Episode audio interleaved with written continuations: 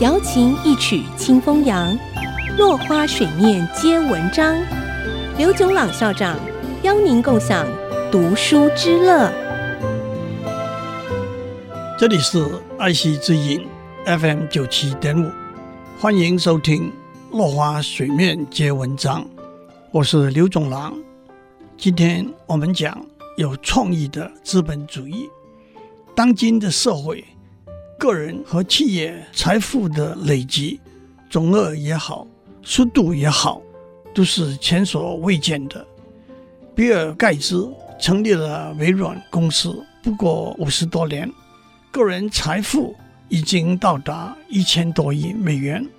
创办谷歌的两个年轻人，在二十年之内，个人财富也高达五百多亿美元。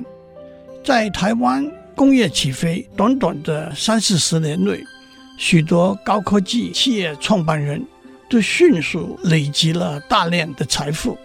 很明显的，今天社会上亿万富翁对利己和利他、自私和无私之间的选择和平衡，已经和几十年以前很不相同。从社会压力的观点来看，资本主义的经济系统里头。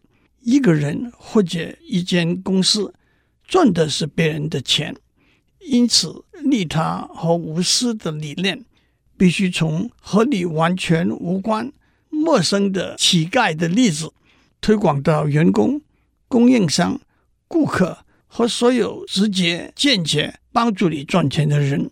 你会、你可以不理睬他们吗？你会反馈照顾他们吗？你必须遵守。取诸社会，用诸社会的规则吗？尤其是商业全球化的今天，企业规模越来越大，广大顾客群遍布全世界，因此和几十年前相比，企业和社会关系更广更深，企业的社会责任也更重。此外，任何经济系统必须建立在政府制定的法令规章。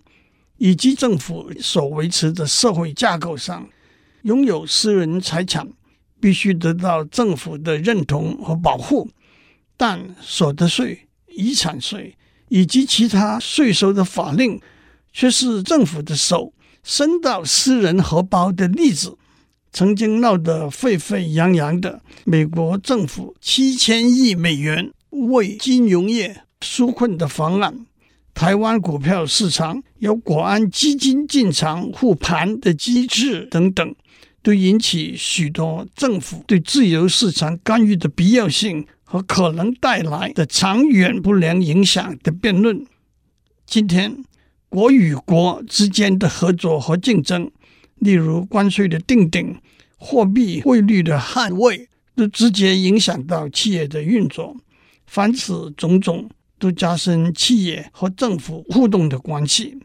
的确，资本主义改善了许多人的生活，但是资本主义也得随着政治、经济、社会、历史、地理的大环境来调息改变。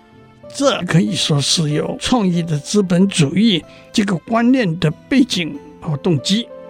今天的时间到了，我们下次再见。落花水面皆文章，联发科技真诚献上好礼，给每一颗跃动的智慧心灵。